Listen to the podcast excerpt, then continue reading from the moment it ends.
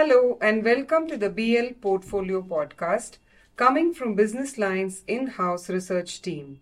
At BL Portfolio, we slice and dice stocks, mutual funds, insurance, and other financial products, as well as give you sound ideas to manage your money.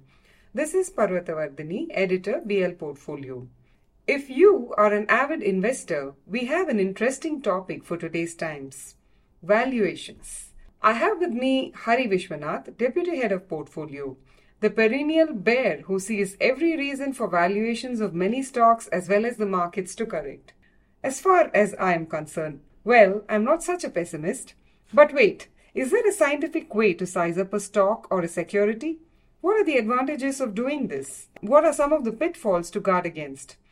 Hari is writing extensively on these questions in a two part series. In fact, he already wrote the first one in last week's edition of BL Portfolio in the Big Story section, both in print and in online. And the next is coming out this Sunday, the 15th of October. Let's see what Hari the Bear has to say. Hi, Hari. Hi, Vardhini. Thanks for that introduction. But to make things clear, let me clarify that I'm neither a bear or a bull. I've always been a fundamental analyst all my life. That's great. Then you are always going by valuations, I guess. Yes, always valuation will remain a fundamental analyst. Okay. So it's like when I think a stock is overvalued based on fundamental analyst, I'm termed a bear. So the thing is that we've gone through a market phase where we've had a pretty massive rally.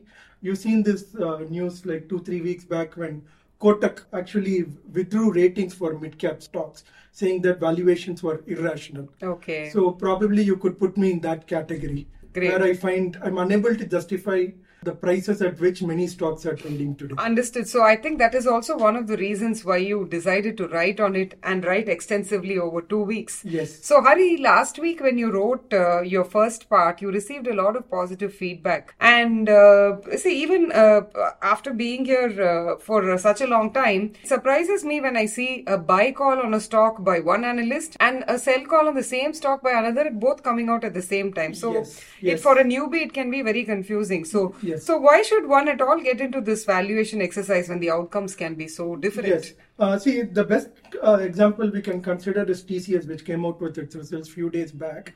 Uh, TCS is actually a well mature, stable company. You can have big differences in price targets for a company like Tesla.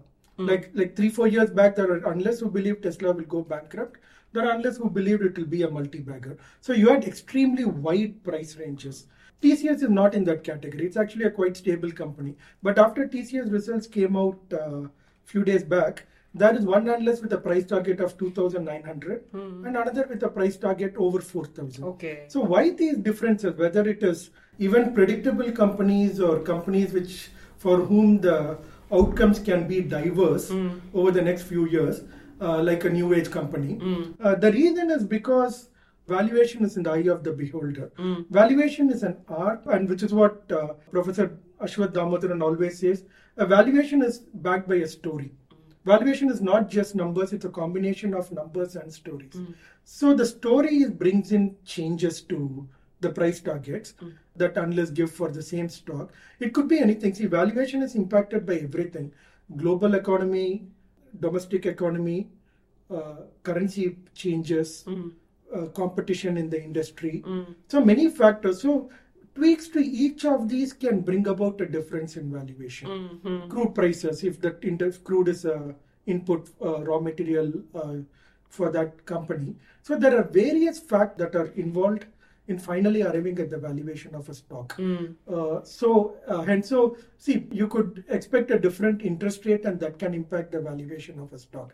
I'll give you the simple uh, the best way to look at it is let us say there is a company A which has been growing its earnings at 10% for the last 5 years and continue to grow for the next 5 years. Let's take that for illustration.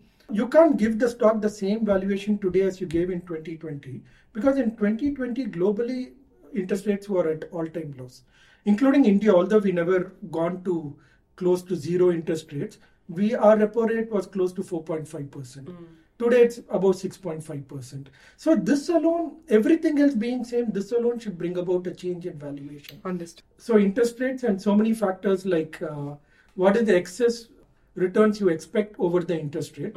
All these change the final Understand, Hari. So I get your point. the same time, so from what you're saying, I gather that, you know, valuation cannot be a very precise science, as you say, because there are too many moving parts and it's in the eyes of the beholder as well, because Yes. of the reason that every uh, stock may have a story. So that being not a precise science, so it's only an art form. So, and I'm sure, like the multiple art forms that we are aware of, there are plenty of ways also to do valuations. Yes. So, what is the most uh, traditional way of doing it? Like, I'm sure successful investors like a Warren Buffett, for example, Yeah. would have had his own method of valuation. Yes. See, there are primarily two approaches to valuation. One is the absolute uh, method of valuation, the other is relative. I'll talk about absolute first, which is what I wrote last week.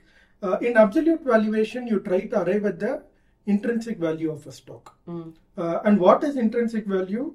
According to Buffett, it's a number that is impossible to pinpoint but essential to estimate. Okay. Uh, basically, it represents that once you make an investment, what is the cash you can generate out of it?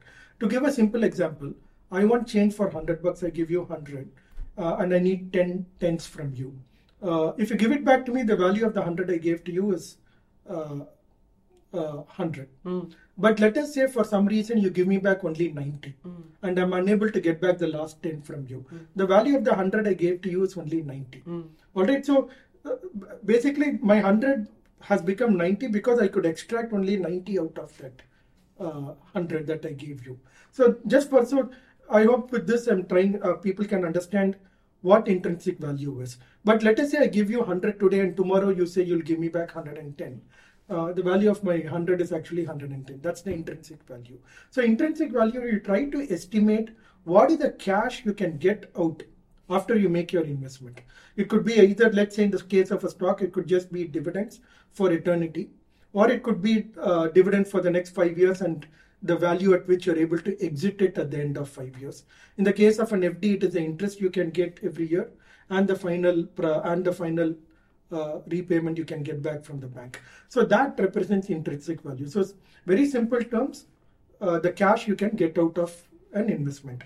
Uh, so why is it difficult to estimate in stocks? Because the same example I gave to you on why valuation uh, price targets are so different, it's very difficult to estimate. So you have to develop a process. Uh, you have to understand the company, the industry, look at all variables, and try to arrive at what is the intrinsic value of the stock. So, how do you actually arrive at the intrinsic value? Yes. So in the absolute uh, valuation method, the most common approach to arriving at intrinsic value is a discounted cash flow model. okay. Uh, basically, you try to arrive at the net present value of the future cash flows. Oh, net present value. What is it exactly? Yes. Uh, so I give you 100 today and uh, you give me 100 next year.